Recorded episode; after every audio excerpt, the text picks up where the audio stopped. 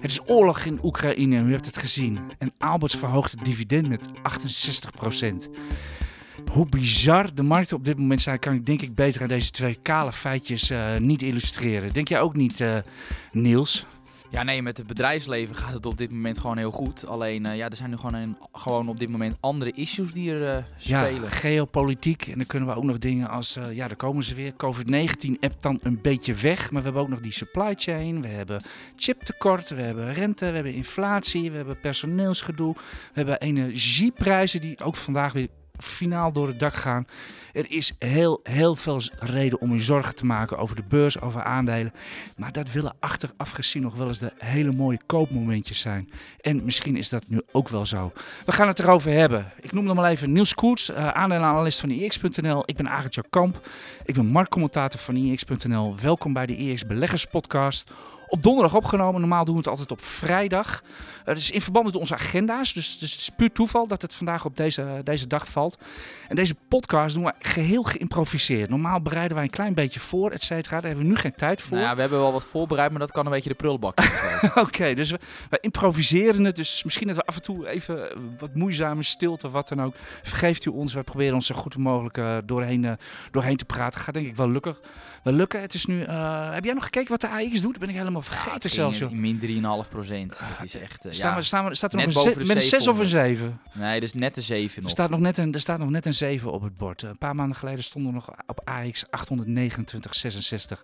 Zo snel kan het gaan. Deze podcast nemen we op op Beursplein 5, uh, waar het uh, bord uh, zo wat van de muur komt. De technische man bij ons is Koen Grutters. Hij verzorgt de productie van deze podcast. En laten we maar met de deur in huis vallen, Niels. De kanonnen bulderen, dan moet je aandelen kopen, is een oud, oud Wat zeg jij daar als jongeling van? nou ja, ik, ik snap die, die, dat gezegde, omdat nou ja, in het verleden, daar ga je wat, natuurlijk ook wat over vertellen, heeft natuurlijk wel bewezen dat op het moment dat vaak een oorlog start, dat dat vaak een, een dieptepunt in de markt is. Dat, dat daarna weer de, de koersen weer oplopen. Wat natuurlijk ook speelt, kijk, er gaan nu ook heel veel bedrijven, die gaan heel hard omlaag op de beurs, die helemaal niets te zoeken of helemaal niets te maken hebben met dit conflict. Die geen uh, activiteiten hebben in Oekraïne, geen activiteiten in, in Rusland. Dus ja, er ontstaan op een dag als vandaag natuurlijk ook enorme koopkansen. Ja, ik heb even zitten kijken. Ik weet dat ArcelorMittal heeft een... Uh ja, een staalfabriek in een ja, plaats met een werkelijk onuitspreekbare naam. Kvivi of, of Kvier, of weet ik het. Ik weet echt niet hoe je het uit moet spreken. En het zijn echt een reeks klinkers achter elkaar. Kansloos. En uh, ik heb geen idee of dat ook op de, op de, op de lijst, de doelwitlijst staat van Moskou of wat dan ook. In ieder geval heeft de ArcelorMittal nog niet van zich laten horen wat dan ook. Iets van nieuws over die fabriek. Maar die kunnen of wat dat dan natuurlijk ook. niet inschatten wat er gaat gebeuren. Nou ja, ik neem aan dat er wel mensen daar zitten. Dus, ja? Uh, nou, nou, ja, goed. Uh, maar ook, weet jij misschien of banken exposure hebben of wat dan Ja, kijk, wat natuurlijk het probleem is als bijvoorbeeld in een echt een, een beetje een, een donker scenario dat Rusland wordt uh, ja, uh, van het internationaal betalingsverkeer wordt afgestoten, gaan natuurlijk ook Russische banken in de problemen komen. En dan is natuurlijk de vraag van in hoever gaat dat tot, een, ja, tot besmetting leiden van andere banken. Uh, ja, dat, dat is heel lastig nu nog in te schatten. Het is natuurlijk niet voor niets dat, uh, ja, dat ING vandaag 8% daalt op de beurs. Uh, ja, inderdaad. De financials liggen, liggen bar en bar slecht. In feite zijn het natuurlijk ook gewoon hoogrisicobedrijven. En dat merk je op zo'n dag als vandaag. Wat dat betreft beweegt het op de Damrak nog wel keurig, kun je, kun je wel zeggen. De defensieve aandelen blijven wat beter liggen dan, dan cyclisch. En vanaf, vanaf financials en technologie, die krijgen er gewoon weer van langs. En uh, ja, een marktje verderop, uh, de staatsobligaties die vinden weer gretig aftrek. Ja, ik snap dus, wel dat, dat, dat er nu gevlucht wordt in staatsobligaties. Ja, het is echt, het is echt risk-off, risk-off zoals, zoals jij noemt. Nou, je noemde zelf al even van allerlei gevolgen die, die er kunnen, kunnen zijn. Of politiek hebben wij het niet, we houden het echt bij de beurs. Het eerste waarin ik zit te denken, Niels, van dit is nou echt een trigger die ons in een recessie kan storten. Dat kan... Ik noemde al die issues al op. En als dan die energieprijzen exploderen, er komen misschien boycotts, et cetera. Bedrijven worden voorzichtig, gaan op hun handen zitten, gaan even niet investeren. Uh... Ja, goed, je ziet wel met name in de Verenigde Staten. daar zijn wel de mensen die moeten, als je daar naar het werk gaat, dan moet je gewoon een paar honderd kilometer rijden. Ja, als dan die, de benzineprijs fors oploopt, ja, daar hebben ze natuurlijk wel last van. En dan houden ze minder geld over voor andere zaken. Dus dat is wel een, vaak, ook in het verleden geweest, een trigger voor een uh, toekomstige recessie. Ja, bovendien kan de consument ook de hand op de knip gaan houden. beurzen dalen, alles is onzeker, je noemt het al, inflatie, et cetera. Ja, dit kan zomaar een trigger zijn, een zwarte zwaan die, die de markt in een recessie gaan storten. En misschien de beurzen wel in een bear market. Wat dat betreft niet al? Ja, wat dat betreft, ik zat, ik zat gisteravond naar de, goed naar de Amerikaanse beurs te kijken. Ik heb een hele lange draad gemaakt ook. Die staat echt al met één been in een bear market hoor. Dat is echt, uh, de S&P 500 valt nog mee, min 12 vanaf de top. Daar gaat straks natuurlijk nog wel weer wat vanaf. Maar de Nasdaq 100 staat op min 19. En als je daaronder gaat kijken, bij small caps, uh, om van niet winstgevende technologie, et cetera, maar te zwijgen. Dat staat allemaal al zwaar in een, in een, in een bear market. Dus wat dat betreft uh, ja, zou dit echt de definitieve trigger voor, uh, voor een bear market kunnen zijn. De AX niet, die staat min 15 vanaf de, vanaf de top op die 6, wat was? Wat stond er vandaag? 6, 9, 5 of zo ergens. Bij opening natuurlijk. ik, ik, moet eerlijk zeggen, Niels, met al die issues die er zijn en die oorlog, het zei het, min 15 vanaf een all-time high ik vind het wel meevallen. Die, die ijs is gewoon ijzersterk. Nou ja, maar die min 15 procent, het is wel redelijk snel gegaan. Want die top was dat niet in november ja, ergens? Nou, dus drie maanden, man. Dat nou, is, drie uh... maanden. Ik vind dat best wel een uh, forse daling, hoor. Nou, ik vind het wel meevallen als je dat historisch gaat kijken. Dat uh, komt wel vaker voor, hoor. Dat is helemaal niet zo raar, hoor. Ja, maar de, laatste tien jaar hebben we het natuurlijk wel anders ja, gezien. de uh, laatste tien jaar. Maar zijn we hebben daar ons niet allemaal zand door in de ogen laten. Ik bedoel, nu zijn aandelen en, en markten zijn razend populair. En moeten we belasting gaan heffen, want het gaat alleen maar omhoog. Uh, we zijn het decennium van 2000 tot 2010 even glad vergeten met z'n allen. Toen wou niemand met uh, dood gevonden worden hebben, niet ooit eens, hebben we ooit niet ooit eens in een podcast van een paar weken geleden gezegd dat het beste wat ons kan overkomen dit jaar is een forse koersdaling? ja, ja, ja, omdat ze dan wel even drie keer gaan nadenken over die vermogenstaks. Misschien komt het dan toch niet zo slecht uit. nou ja, dat zou een uh, geluk bij een, bij een ongeluk zijn. Moeten we hier, verder nog wat over, over, over zeggen over nou, deze markt? Nou ja, wel. Bijvoorbeeld ook als, je nu, als we weer teruggaan naar dat conflict. Kijk, dit is dus echt niet ingeprijsd. Wat, wat ja, die aanvallen die, uh, die, die, Rusland nu uh, pleegt uh, in Oekraïne. Ook omdat het, het is niet rationeel. je, je, ziet, als je ziet de gevolgen voor ook Rusland. Ik bedoel, zo'n Gazprom daalt op, op, op de beurs vandaag 55 procent. 55 Ja, ik denk dat Russische beleggers niet blij zijn vandaag. Uh... Nee, en dat is gewoon 70, voor 70% verantwoordelijk voor de natuurlijke hulpbronnen in, uh, in Rusland. Dus dat is, dat is echt significant. Dat is een bedrijf dat enorm bijdraagt aan, uh, ja, aan, aan de staatskas. ja, die laat onze, die laat onze kachels branden. Daarom. Dus ik, ja, ik, ik, ik zie er ook geen enkele logica in om dit te doen. En, en ik denk dat dat ook een van de redenen is dat, dat meer mensen dat, ja, ook analisten gewoon dachten van dit, het is niet rationeel om Oekraïne binnen te vallen. Uh, dat het daardoor ook niet is ingeprijsd. Omdat we het gewoon niet, ja, we konden ons misschien gewoon geen voorstelling bij maken. Ja, ja overigens, jij zegt dat we niet meer 50. Ik heb ge, uh, vanmorgen geprobeerd een uh, Rusland trekker binnen te halen. Gewoon puur opportunistisch voor de dobbel, even een paar centen erin. Maar dat is me niet gelukt. Maar jij vindt dat, jij vindt dat gekke werk, hè?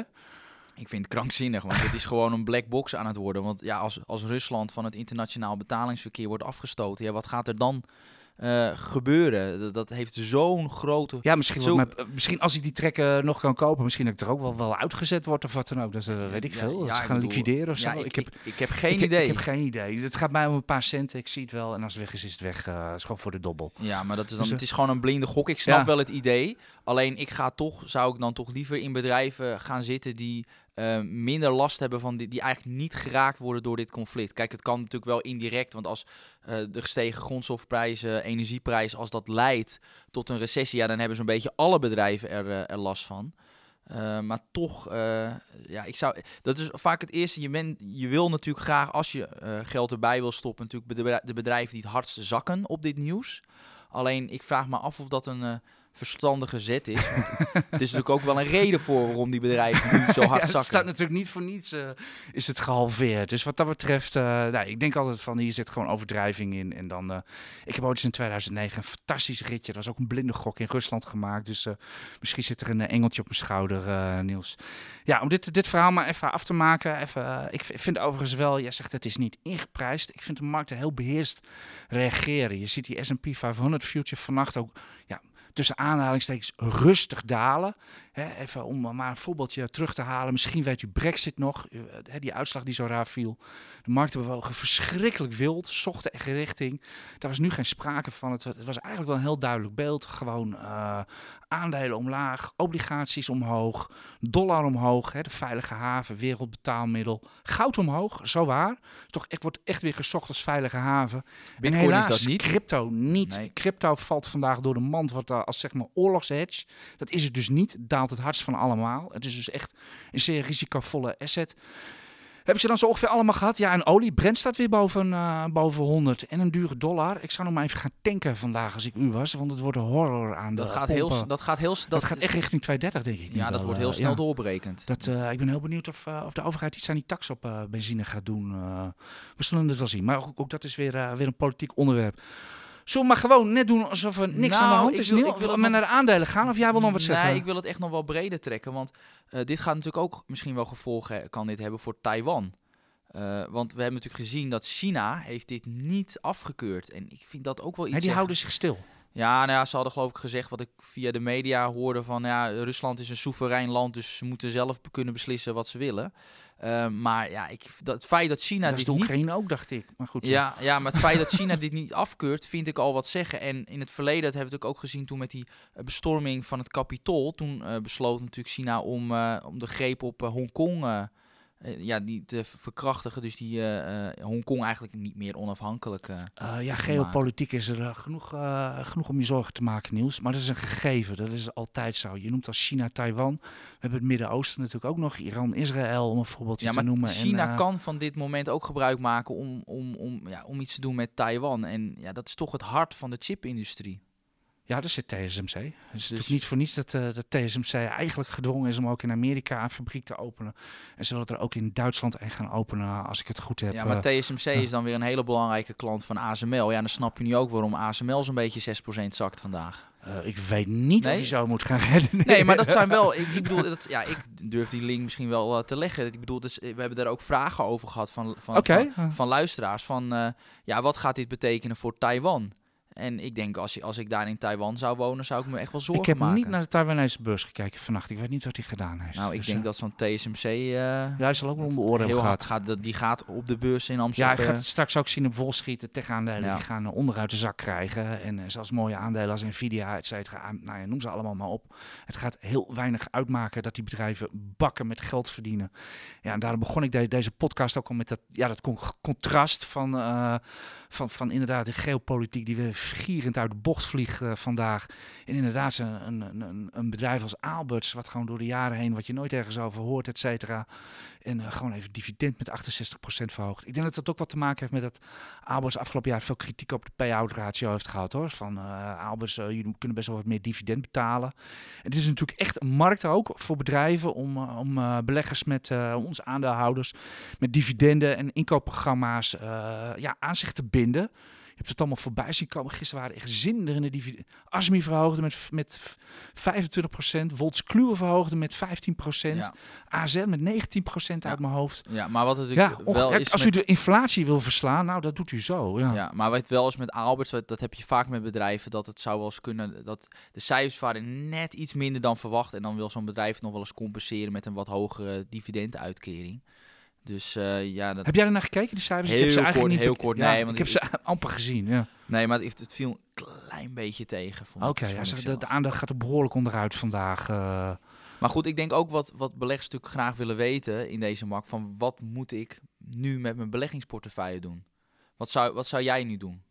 Als jij uh... individuele aandelen zou hebben? Uh, ik heb je natuurlijk al gezegd van, uh, ik heb een paar individuele aandelen. Uh, ik heb ASML, ING en, en, en, Shell. Verder heb ik alles in, in trekkers zitten. nou, precies zijn de wereldindex trekker. Ik heb de AX, ik heb de AMX en ik zit in Europese dividend aristocrats. Uh, ik zit eerder aan bijkopen te denken dan aan, uh, dan aan verkopen. Maar ik ben een lange termijn pensioenbelegging. Wat de koersen de eerstkomende 1 à 5 jaar doen, dat interesseert mij bij wijze van spreken niet. Wat mij interesseert bij aandelen is de waardeontwikkeling.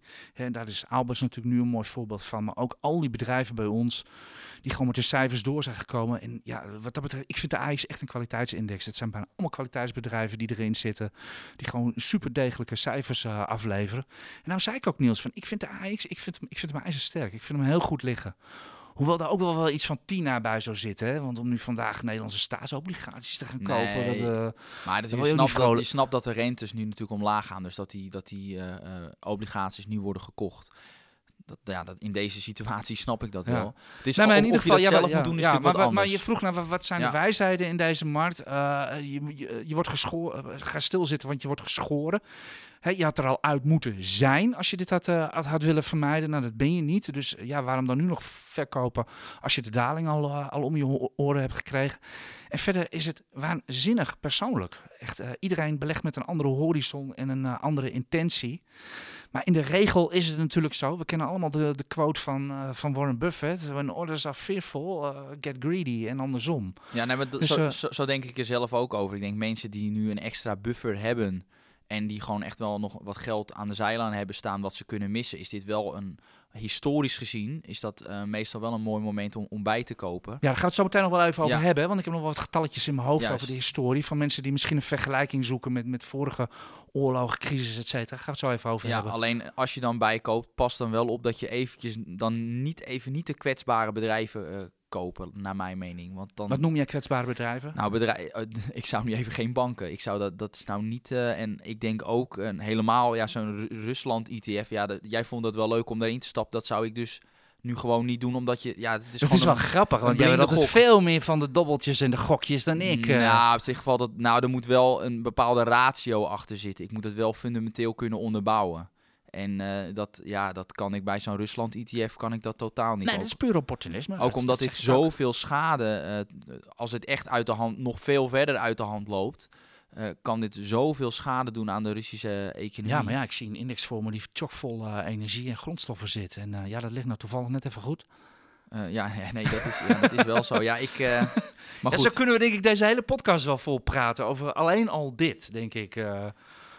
Ja, ik, ja. weet, ik, weet, ik weet niet of we, dat- of we dat moeten doen. Dat lijkt me, lijkt me niet verstandig. Nee. Zal ik nog, zal, is, is misschien nog even goed om te vertellen van... ehm, inderdaad, van wat in vroege tijden eh, de koersen altijd deden. Ja, heel goed. Kijk, kijk in mijn timeline, kijk op de site ook. Ik heb daarover geschreven van hoe dat inderda- inderdaad ging. En eh, ja, de, naar de diverse golfoorlogen die er zijn geweest. 9-11, eh, de Cuba-crisis 62, eh, Wereldoorlog 2 zelfs. eh, noem alles maar op. En in de regel is het zo dat als er oorlog uitbreekt, dat is vaak de bodem. Dat, eh, dat was bijvoorbeeld met de twee golfoorlogen was dat zo in 1991 en 2003 was echt op het moment dat het geweld uitbrak, toen gingen de koersen omlaag. Of bodemden ze. En in aanloop naar zo'n conflict, en dat kon soms echt maanden duren, daalden de koersen. De- iedereen werd nerveus, het gaat oorlog worden, et cetera. Lager, lager, lager. Brak de oorlog eenmaal uit, dan liep het er weer uit. En dat is eigenlijk in 9 van de 10 gevallen zo. Eén keer niet, maar dat was het geloof ik, dat was, ik dacht was dat niet, ik weet niet precies welke oorlog dat was, maar dat was toen in de jaren 2000 was dat geloof Eh, ja, 9-11, ehm, die viel in die dikke bear market 2000, 2003. Die viel er precies middenin. dat was dus gewoon een andere reden. Ja, de- toen zat de markt al in, een, in de, ja, de post, post-dotcom bear market. En eh 9-11 betekende gewoon een versnelling daarvan. Het was al een bear market, eh, was al een bear market op dat moment. Dus dat is ook wel, eh, wel heel frappant. Waar ik zelf heel erg heb naar zitten kijken is de, is de Yom Kippur-oorlog uit 1973. Tussen Israël en de Arabische landen. Die, die oorlog duurde maar drie weken. En, maar dat veroorzaakte diverse oliecrisis. Hè. Kwam de Arabische olieboycott, kwam er, waardoor ook de energieprijzen omhoog En eh, dat heeft ja, bijna tien jaar ellende opgeleverd in, eh, in het Westen, op de beurzen in ieder geval. Eh, aandelen niet vooruit te branden en alles voor minder dan tien keer de winst verkrijgbaar. Rentes torenhoog, inflatie torenhoog, loonprijsspiraal. stagflatie en uiteindelijk de Fed die met een rente van 20% eh, de inflatie uiteindelijk wist te breken. En eh, ja, toen werd het allemaal eh, weer leuk op de beurzen. Maar het waren echt, die oorlog triggerde echt acht jaar ellende. Dus in de Daar regel kunnen, is we ons, daar kunnen we gewoon geen voorstelling Nee, van maken. dat zou, Acht nu, jaar dat zou nu ook weer kunnen gebeuren. Wel, ieder scenario is, na- is, natuurlijk, is natuurlijk anders. Maar ehm, ja, de ingrediënten zijn er wel aanwezig voordat het echt vervelend kan gaan worden op de beurs. En ook in de economie, een recessie. Dus eh, alles kan. En de kans is natuurlijk altijd dat het niet gebeurt. En dan valt er misschien ja, een bak koerswinst te halen. Dus, eh, de keuze is echt aan iedereen. Ja, wie wil hoeveel risico nemen? Dat is toch uiteindelijk het eieren eten. Ja. En dan blijft het, het- dan wil ik wel benadrukken, beleg dan ook echt geld met wat je kan missen. Ik denk dat dat het belangrijkste is, want dan kan je ook op een dag als vandaag je emoties gewoon beter onder controle houden. Eh, ja, ik moest zelf eh, afgelopen week, eh, hij was in één keer stuk, een nieuwe wasmachine kopen. Het moet natuurlijk niet zo zijn dat je eerst aandelen moet verkopen om een nieuwe wasmachine te kunnen betalen of wat dan ook. Dat, dat soort potjes moet je, moet je wel even gescheiden houden.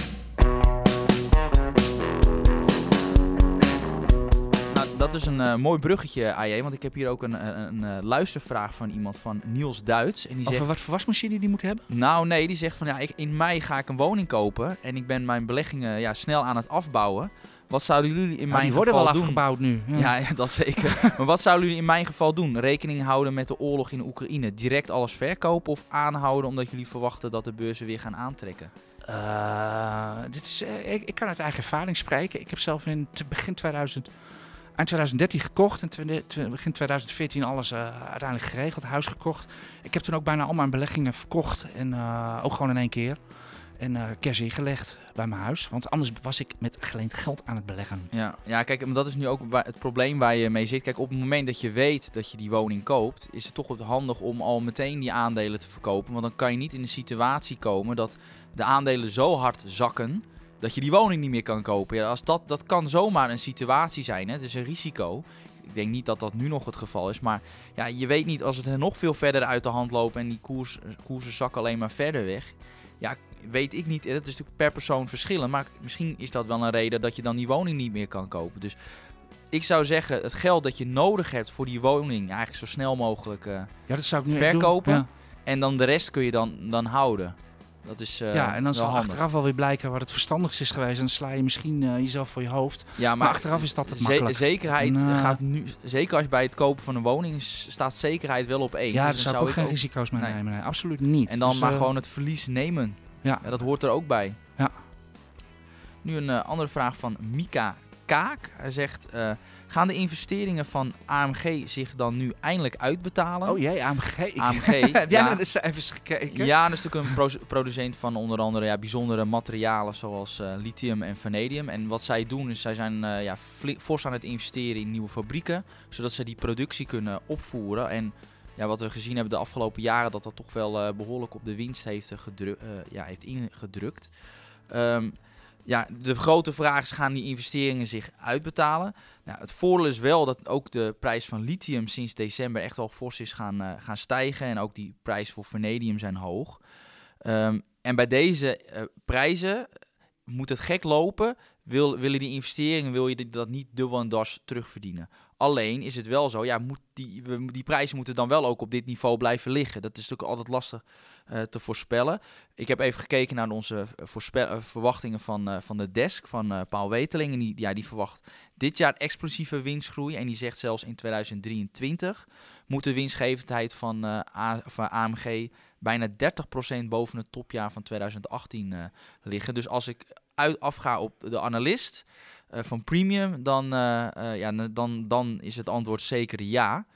Ehm, en dan, eh, eh, ja, maar goed, als je, als je dus eh, echt nog veel meer over AMG zou willen, willen weten, dan zou je ook het premium artikel Ja, doe, kunnen doe dat even wel. AMG is, is, een- is, een, is een super cyclisch aandeel. Dan moet je, echt, moet je echt heel goed weten wat je daarmee doet. Het is wat dat betreft vergelijkbaar met ArcelorMittal. En, Ja, dus Ja. ja, ik, ik, ben ook, ik vond het zelf ook een goed artikel, dus eh, ja, ga dan ja, eh, naar en, IX ja, Premium. en natuurlijk bij, bij ieder aandeel is er natuurlijk, en zeker bij zo'n cyclische als deze, ja, mocht het allemaal een beetje raar gaan lopen en een recessie komen of wat dan ook, dan hoef je zich over AMG niet zo heel veel illusies te maken in, eh, in principe.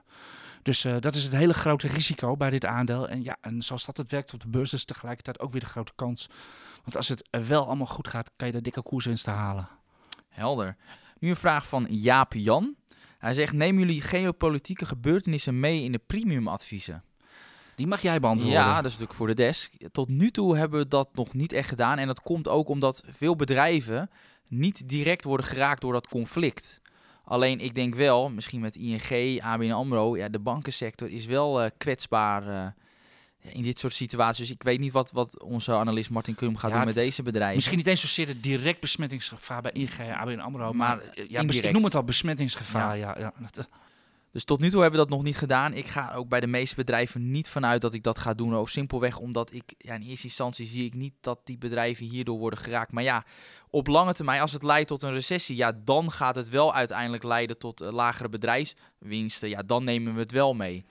Ja, maar dan heb je ook al wel een winstwaarschuwing van die bedrijven achter de rug. Daarom, en, dan dus, moet je, en moet je dus ook je analyse wel weer aanpassen. Het probleem is, ik kan op, op dit nieuws niet meteen, worden die sommetjes niet meteen anders. Dus dan kan ik ook niet meteen uh, mijn koersdoelen aanpassen. Ja, je kan natuurlijk zeggen, we, we gooien er een hogere veiligheidsmarge in. Maar ja, ik vind dat een, uh, een lastige. Dat is... Uh...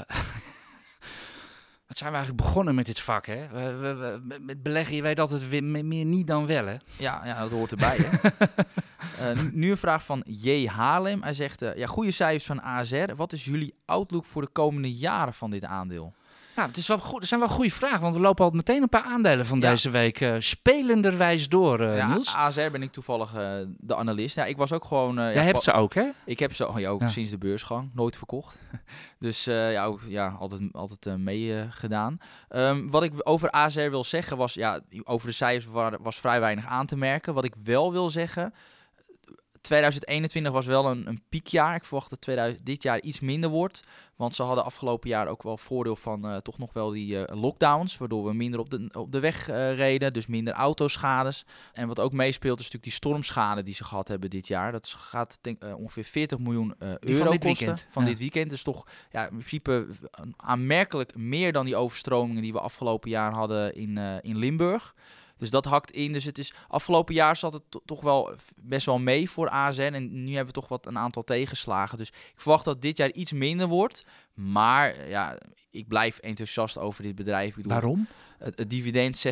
Ze kopen bijna 1,5% van het aantal eigen aandelen in. Dus ook al groeien ze niet, ja, dan stroomt er toch 7,5% ongeveer uh, richting de aandeelhouders. En ja, bij ASR over de, een langere periode weten ze ook nog wel een klein beetje te groeien. Dus op deze koers ja, kan je gewoon een rendement van uh, zo'n 10% uh, maken. En dat vind ik gewoon interessant. Ja, Niels, leg, leg maar eens even een kleine uitweiding over die verzekeraars, als we het toch over hebben. En, en het vorige week cijfers, dat was ook allemaal prachtig. En dan komt er smak geld richting de aandeelhouders.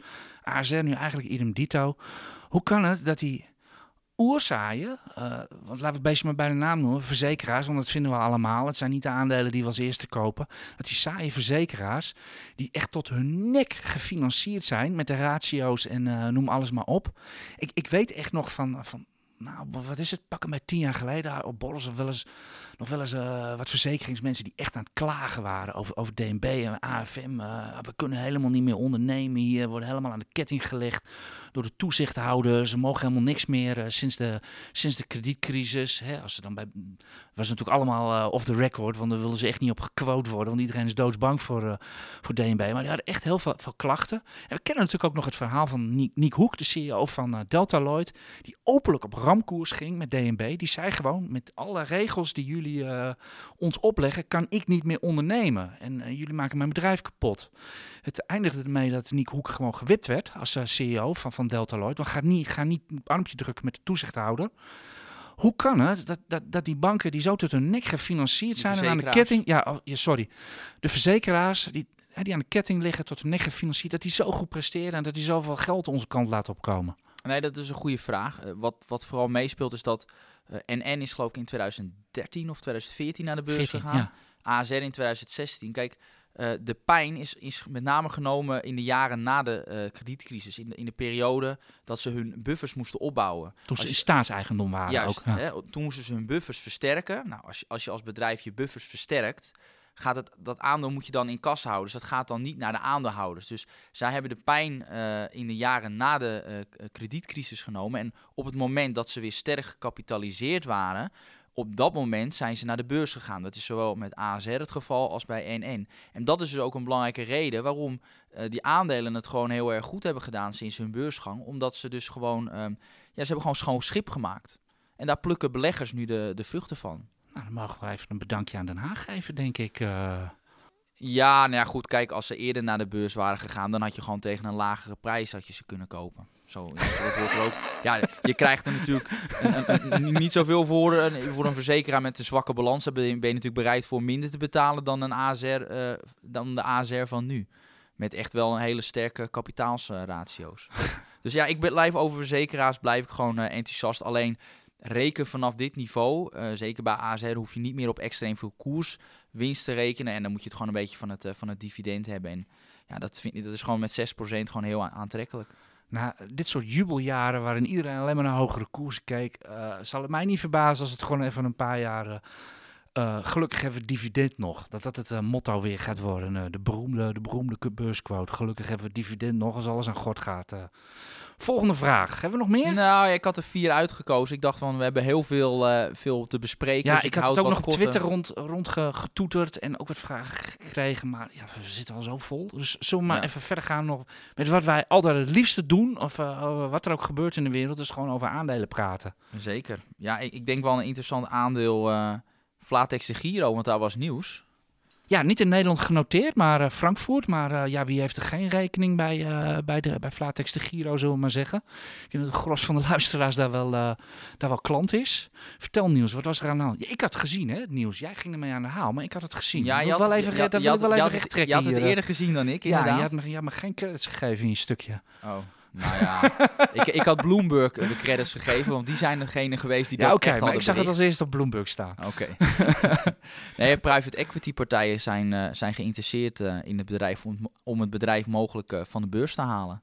Van de beurs te halen. Ja. Ik heb één ding geleerd in mijn carrière aan de beurs. Private equity betaalt nooit een cent te veel. Nee, Betekent dit dat het aandeel veel te goedkoop gewaardeerd staat? Dat is ook mijn mening. Ik bedoel, uh, ik, heb een, uh, ik had het aandeel in december geloof ik op, uh, op kopen gezet. Bij een koers van 21. En ik dacht toch wel dat ik een paar goede argumenten had waarom dit aandeel verder kon stijgen. En toen zakte het ineens naar 15. Ja, en, en dan snap ik, terwijl de fundamentals niet echt waren gewijzigd. Oké, okay, de groei viel misschien een klein beetje tegen, maar dat kon nou niet die enorme koersdaling uh, verklaren. Dus dan snap ik wel dat uh, op 15 euro dat private equity uh, zaken willen doen. Nou, kijk, als je het bedrijf natuurlijk van de beurs haalt, moet je meer betalen. Dus toen dat nieuws, die geruchten naar buiten kwam, kwamen, ging het aandeel al meteen naar 18, 19 euro. Dus, dus, dus het had wel impact. Dus, maar ja, ik zou het heel zonde vinden als dit bedrijf voor bijvoorbeeld 20 euro per aandeel van de beurs wordt gehaald. Ook omdat uh, ja, ik zie gewoon dat dit bedrijf, als je kijkt naar uh, zowel de waardering, uh, naar de vooruitzichten voor de lange termijn. Ja, dat, dat, is duidelijk. Maar waarom zou Flatex het zelf willen? Um, ja, blijkbaar toch misschien. Ja, maar goed, er, zijn, er is nog vrij weinig over duidelijkheid. Het schijnt ja, dus dat ze in gesprek zijn. Maar ja, ik, ik vind het zelf ook raar. Want op eigen kracht moet dit, uh, dit aandeel naar 25 euro kunnen, Ja. kunnen gaan. Even, even, snel ja, cashen even, even praktisch. Mensen die, uh, die bij uh, de Giro een broker-account hebben of bij, bij Flatex... Moeten die zich ergens zorgen over gaan maken? Wat dan gaat het gevolg hebben of wat dan ook? eh? Nee, kijk, ik kan me niet voorstellen dat als er een nieuwe eigenaar komt, dat ze dan ineens die tarieven enorm nog weer veel verder gaan verhogen. Want het is nou eenmaal een prijsvechter. Dus op het moment dat een Flatex duurder wordt dan een andere broker, ja, dan, in feite valt dan hun hele verdienmodel valt omver. Want waarom is uh, de Giro juist populair? Omdat ze de goedkoopste zijn. Dus dat moeten ze ook blijven. Ja, ja. ja en dat blijft, blijft eigenlijk wel zonder zo'n verhaal. Moet je eigenlijk continu opletten bij je brokers. Want, prijzen en tarieven uh, zijn permanent in, uh, in beweging, zowat. En uh, er, er, is werkelijk een eeuwigdurende concurrentieslag tussen brokers. En dan om de zoveel jaar komt er weer een nieuweling die, uh, die het speelveld weer helemaal uh, openbreekt. Dus het kan best zijn dat het over een jaar het speelveld weer helemaal anders ligt. Ja, maar wat wel eens bij Flatex, waar, waarom ik, één ding waarom ik zo enthousiast ben over dat bedrijf, is dat zij hele lage kosten hebben. En als jij, eh, ze zijn nummer één in, in Europa, als jij kan opereren tegen de laagste kosten, kan je ook de laagste kosten doorberekenen uh, aan de klant. En dat maakt dus ook dat ze toch wel een sterke marktpositie hebben. Waarom hebben ze zulke lage kosten? Hebben ze wel een fysiek kantoor überhaupt? Of, uh... Uh, ja, ze hebben geloof ik in Duitsland zijn ze gezeteld. Maar ja, ze krijgen het gewoon voor elkaar om die transacties uit te voeren tegen gewoon de laagste prijs. Ja, daar hebben ze hun manieren voor. Uh, ja, die ja. gaan we nu maar niet over nee, hebben. Dat maar uh, dat doen ze. Ja, je hebt dat natuurlijk ook dat ze het onderling. Hè, dat, je, dat je, stel ik verkoop mijn aandelen aan jou, dan hoeft dat niet per se via de beurs. Maar kan dat ook via. nou via ja, in plaats van hè, bij een gewone broker, om het zo maar te noemen, gaat uw order in principe rechtstreeks naar de beurs. Bij Flatex moet u maar afwachten waar het naartoe gaat. Daar komt het eigenlijk een beetje, een beetje op neer. Dat bepaalt Flatex gewoon. Ja. Even heel grof, Heel en, grof. en kort door de bocht. Jij noemt hier uh, Flatex uh, de Giro wat ondergewaardeerd is. Ik, uh, ik zie van de week ik zie een, een chipper hier in Nederland. Die zie ik met hele mooie cijfers komen. Misschien niet zo blow-out als we de laatste jaren gewend zijn geweest. Maar ik zie een, ik zie een orderboek wat bijna onder haar eigen gewichten bezwijkt. Er worden weer aandelen ingekocht. Het dividend gaat 25% omhoog. En het aandeel wordt vervolgens afgemaakt op de beurs. Asmi. Ja, ja, het waren toch gewoon prima cijfers. Je kan er niks anders van maken. En dan keihard onderuit. Welkom in 2022. Ja, 8% of zo ging ja, het omlaag. Ja, en, uh, en, en, als het nou op een all-time high stond, maar er was het ook, staat ook wel een eentje onder. Ja, dus het is 40% uh, inmiddels, ja. hè? Wat is, er aan de hand, wat is er aan de hand bij, uh, bij Asmi, Niels? Ja, ik, ik, ik, ik kan niks geks ontdekken. Het waren gewoon goede cijfers. Met name hun groeiverwachtingen zijn gewoon. Uh, ja, maar is het, niet gewoon, is het niet gewoon de waardering die gewoon te hoog is? Nou ja, ik vind dat wel meevallen. We hebben het bij Flatex de Giro over. De waardering is te laag, waardoor private equity erop afkomt. Ja, maar 20 keer de verwachte winst voor ASMI. Eh, dat, voor is, een dat, is historisch gezien. Is, is het, ja, zit dat aan de bovenkant? Dat klopt, maar zij hebben ook wel een aardige kwaliteitsslag uh, gemaakt. Uh, ze opereren natuurlijk in die ALD-markt, maar dat is toch wel een beetje de bovenkant van de markt. En ja, ze, ze, winnen marktaandeel. Uh, ik heb even gekeken naar onze analyses. Ja, we verwachten dit jaar op 30% winstgroei. En ook daarna is het gewoon echt dubbelcijferige winstgroei waar we op rekenen. Ja, daar hoort naar mijn mening geen uh, waardering van uh, minder dan 20 keer de verwachte winst bij. Dus ja, ik, ik, het is gewoon ook het sentiment wat heel slecht is. En dan kunnen sommige aandelen enorme klappen krijgen. Dat hoort er gewoon eenmaal bij. Ik heb ze zelf ja, niet, als aandelen maar, uh... onredelijk hard kunnen stijgen. Want daar hadden we natuurlijk de afgelopen jaren ook over. Hè. We zaten natuurlijk ook met z'n allen naar ASML, ASMI bezig te kijken van... Ja, hallo, er ligt eeuwige sneeuw op die koers. Hoe hard, hè, hoe hard gaat het? Ja. En nu gaat het gewoon, eh, jakkert het gewoon de, de andere kant uit. Uh, Yin en Yang zeggen de Chinezen geloof ik. Hè? Dat, ja. Uh, ja. ja. het was geloof ik vorig jaar ook wel verdubbeld. Maar dat had toen ook wel echt gereden. Want die bedrijfscijfers waren gewoon heel ja. goed. Ja, maar en nu, nu gewoon met, met, met rente en inflatie en, en weet ik van wat voor risico's allemaal. Willen we die multiples gewoon niet meer betalen. Dat, ik denk dat het daar, daarop neerkomt. Nee. Ja, maar vind jij, vind jij het koopwaardig nu? Dan zeg je van uh, koop maar een haffel en kijk er gewoon even niet naar om? Nee, absoluut. Maar uh, dat vind ik nu van alle chippers zo'n beetje in Nederland. Dus, ja, eigenlijk uh, wel hè? Je kan ze eigenlijk allemaal wel hebben. Dat, ja, gewoon rustig wat opbouwen of wat dan ook. Ja. Tenminste, ik doe dat zelf bij ASML. Ik heb ze vandaag niet bijgekocht, want ik had van, ik heb ze van de week al een keertje 5240 uh, binnengeharkt. Ik wil daar positie opbouwen. Dat kan je natuurlijk op twee manieren doen. Totdat de downtrend is gedraaid en er dan ingaan. Ik kies ervoor om op de daling uh, bij te kopen. Want als het draait, gaat het zo snel dat je het gewoon weer kan missen. Als je dan net even een uurtje weg bent, kan je het gewoon echt het momentum missen. Zo snel gaat dat. Dus ik doe dat op deze manier. En alles wat goedkoper is, is, uh, is, is gewoon goedkoper. Dus uh, ja, kies, kies uw eigen manier. Maar in ieder geval, uh, ik, heb, ik, heb, ja, ik heb ze op min 20 en min 30 gekocht. Ik koop ze bij min 40 weer bij. Als dat op het bord komt. Bij ASML heb je het over ASML? Ja, ASML heb ik het. En komt dat niet op het bord, dan, uh, dan ben ik tevreden met wat ik nu heb. Nou, dat kan. Dus, uh, ja, ik ja. hou er nooit zo voor, van om je echt in een downtrend bij te kopen. Omdat dat ja, statistisch gezien niet de, de slimste strategie nee, is. en als je ook naar Justy Takeaway kijkt, dan is dat ook niet echt een, nee, maar, is dat ook niet echt een wijze. Maar daar zit natuurlijk een verschil in. ASMI is gewoon, of ASML is een echt winstgevende onderneming. Dat is bij, dat is bij Justy ja, dat, dat speelt absoluut een rol. ASML is monopolist, uh, super kwaliteit. Anders zou ik dat, ik zou dat ook niet bij een aandeel als Just Takeaway doen hoor. Dan zou ik echt wachten op een trendbreuk. Ja. Dan, ben je de meeste, uh, dan ben je de meeste koerswinst kwijt, want die zitten altijd bij de draaien in de markt. En, uh, maar dan valt er nog genoeg te halen. Daarom denk stel, hij ik. gaat nu van 30 naar 50. Nou ja, dan. Ja, en als je echt, je als je echt voor, de, voor, de, voor de maximale winst gaat, dan krijg je meestal deksel op je neus.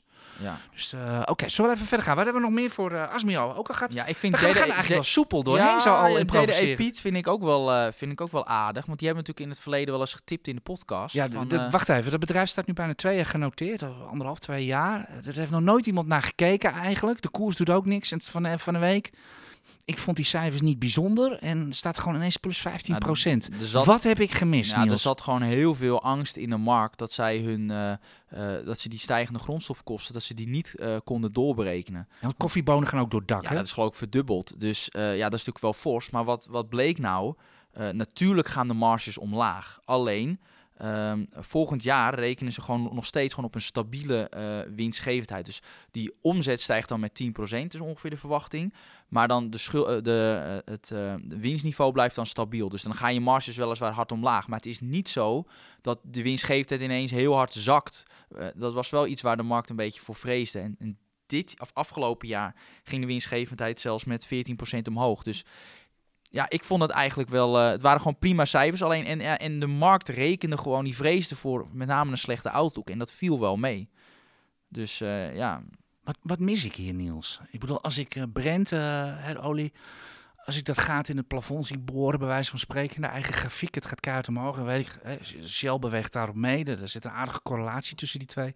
Waarom, als de koffieprijs omhoog gaat, gaat jij de e-piets niet mee? nee, omdat zij moeten inkopen. Ja, dan wil je natuurlijk niet hebben dat die prijzen omhoog gaan. Dat is natuurlijk het belangrijkste verschil. Oké, dus eh, o- ome Willem stelt hier een domme vraag. Nou ja, een domme vraag. Ik zeg, op de basisschool heb ik altijd geleerd, er bestaan geen domme vragen. de basisschool, wrijf het er maar even lekker Ja. in. eh. Dat Nee. we heel gauw naar een volgende Nee, aandacht- maar wat ik nog even over JDE Piets nog even wil zeggen, is dat ook eh, dat ze er financieel beter voor staan. Ze maken meer winst dan ten tijde van de beursgang. En ook hun schuldniveau is onder het niveau als ten tijde van de beursgang. Dus alles ziet er beter uit, alleen de koers staat wat lager. Ja, en het was JDI Peets was natuurlijk ook wel een beursgang van... eh, we brengen het lekker duur naar de beurs en we cashen lekker en zoeken Ja, het, lekker, echt zoek het heel lekker uit. duur naar de beurs gebracht. Ja, dus eh, dat, dat, dat zie je ook een beetje bij United Music Group, UMG, dat ook waanzinnig duur naar de beurs is gebracht. Ja, eh, als iemand zijn bedrijf naar de beurs brengt, doet hij het niet omdat er een dikke korting op zit. Dat doet hij omdat, omdat er, dat er wat te halen valt. En dan eh, Niels, omdat we zoveel van die Vlaamse luisteraars hebben. Ik geloof dat 10% van de podcast uit België komt, hè? Van mensen die, eh, ja, mensen ja, die-. Doen we natuurlijk ook even een Belgisch aandeel. ja, en dan eh En niet zo'n kleintje ook. Kinepolis. Oh, ik dacht dat je eerst AB InBev ging doen. Oh, verrekt. Ja, Nou, ik- doen we er twee. we hebben er twee. We hebben er twee. Weet je wat? We starten wel gewoon met Ab InBev. Oké, doen doen we even heel snel. Ik weet niet hoeveel tijd we al hebben volgepraat. Want Ja, we hebben vergeten zo- mijn klok in We te hebben niet zo heel lang meer, hoor ik. Oké. Maar, eh, maar op in wat ik daarover wil zeggen is dat eh, met name de Outlook had echt een hele andere toon dan bijvoorbeeld wat ik zag bij Heineken. Bij Heineken werd echt wel in die Outlook voor 2022 gezegd, nou we verwachten echt heel veel last te hebben van eh, de opgelopen grondstofprijzen, verpakkingsmateriaal. En we gaan de prijzen van het bier verhogen. Ja, ja, maar dat doet App InBev zeker ook. maar dat was echt de toon van echt wel een waarschuwende toon. En eh, ja, in de Outlook van eh, App InBev las ik daar vrij weinig over. Dus ze verwachten ongeveer de winstgevende de bedrijfswinst met 4 tot 8 procent te laten groeien dit jaar. Het is misschien, ja, vond ik, vind ik gewoon redelijk, maar er werd vooral niet echt over geklaagd of zo. Jij, ik, jij hebt liever, jij hebt zo ook volgens mij AB InBev. Jij hebt liever AB InBev dan Heineken. Kun je in één zin zeggen waarom? Eh App InBev kan de stijgende grondstofprijs gewoon beter, eh, eh, één, beter doorberekenen dan Heineken. En ze hebben er ook minder last van, omdat hun marges hoog zijn. Dus als dan de kosten stijgen, hakt dat wat minder hard in op je, op je bedrijfswinst. Als ik naar Heineken kijk, eh, gewoon even naar de basics van Heineken, de basiscijfers. eh dividendrendement van net 1,3 procent. eh, het aandeel is zelden onder 25 keer de verwachte winst te krijgen. Waarom is Heineken altijd zo duur? Ja, omdat het kwaliteit is en eh, nauwelijks issues kent. Het is, ja, ken jij schandaal bij Heineken? Ik heb het. Nee. Nee. nou, dat, dat speelt dus mee. Beleggers willen over het algemeen wat meer betalen voor de bedrijven waar geen schandalen eh, naar, boven, naar buiten komen. Ja, nou, Wolters Kluwer is er ook eentje. Ja. Het eh, doet het fantastisch, hadden fantastische cijfers. Ging ook omhoog. Ja, volgend jaar is eh, Nancy McKinstry, die al 20 jaar, die is 20 jaar CEO volgend jaar. In die, ze wordt al 20 jaar aangevallen op haar salaris. Maar ze verdient wel geld voor de aandeelhouders. Eh, dat moet je nagaan. En nooit één issue in 20 Nee, jaar. En niemand is geïnteresseerd. Dat is het mooiste. Mooi aandeel, maar niemand geïnteresseerd. Jij hebt het wel, hè? Ja. Ja. Die Oké. Kino, Kinopolis, zullen we die voor volgende week bewaren? Dan wil ik nog één ding hebben. En dat is echt wel leuk. Omdat eh, veel van onze lezers kijken daar ook naar VW Porsche. Ja, ja ik- dat was inderdaad het nieuws begin deze week. Ja, van dat de VW Porsche- brengt Porsche naar de beurs. Ja, en dat is dus weer interessant, omdat eh, Porsche is bijna net zoveel waard als heel Volkswagen. Dus als je dat dan eh, apart naar de beurs gaat brengen, ja, dat, dan ontsluit er een bepaalde eh, extra waarde. En dat geld wat Volkswagen daarmee verdient, dat kunnen ze dan ook weer inzetten eh, tot, ja, om, om extra te investeren in ja, de Elektriek. Juist in elektrische auto's, dat wilde ik zeggen. Ja, hard nodig. Want er staat een boot op de Noordzee, geloof ik, ergens op de oceaan te fikken. Met allemaal van die elektrische auto's Dus aan boord. ze hebben dat geld ook Enorme milieuramp. En dat is ook de reden waarom ze Porsche misschien gewoon in een ongunstig beursklimaat gewoon toch naar de beurs brengen. Ja, dat geeft ook de noodzaak aan. Ja, ja, maar het geld gaat dus niet naar de aandeelhouders. eh. er Nee, dat komt eh, wordt geen superdividend Daar ga zo. ik niet eh. vanuit. Ik denk echt dat dat wordt. eh, het zal ook sowieso niet in één klap naar de beurs worden gebracht. Ja, heeft het in zin? delen. Kan je in Nederland meedoen aan die beursgang, denk je? Zal lastig worden, denk ik. Hè? Ja, je moet Ik denk denk ik dat gewoon... hier de, de, de Duitsers het ook wel willen. hoor. Ja. Eh, Porsche in die portefeuille, dat is toch wel chic. Ja, is leuk. Het zal hoge multiples doen, Ja. want eh, Porsche is aardig Ja, kijk maar naar winstgevend. Ferrari. Eh, hè, iedereen kijkt naar Tesla, maar kijk ook eens naar Ferrari op Wall Street. Doet het buitengewoon goed. Daar zal Porsche ook naar kijken. Oké, deze podcast duurt alweer veel te lang. Al improviserend en maken we het nog langer dan normaal nieuws. We danken u ontzettend voor het luisteren naar deze podcast. We wensen u heel veel sterkte, heel veel wijsheid op de beurs. En één ding, als u niet weet wat u moet doen op de beurs met uw aandelen of wat dan ook, doe dan niets. De kans is namelijk 90% dat u het verkeerde gaat doen als u in paniek of, of in uw emotie wat gaat doen. Doe dan gewoon niks. Het is eh, stilzitten als u wordt geschoren. Heel veel succes op de beurs en tot volgende week.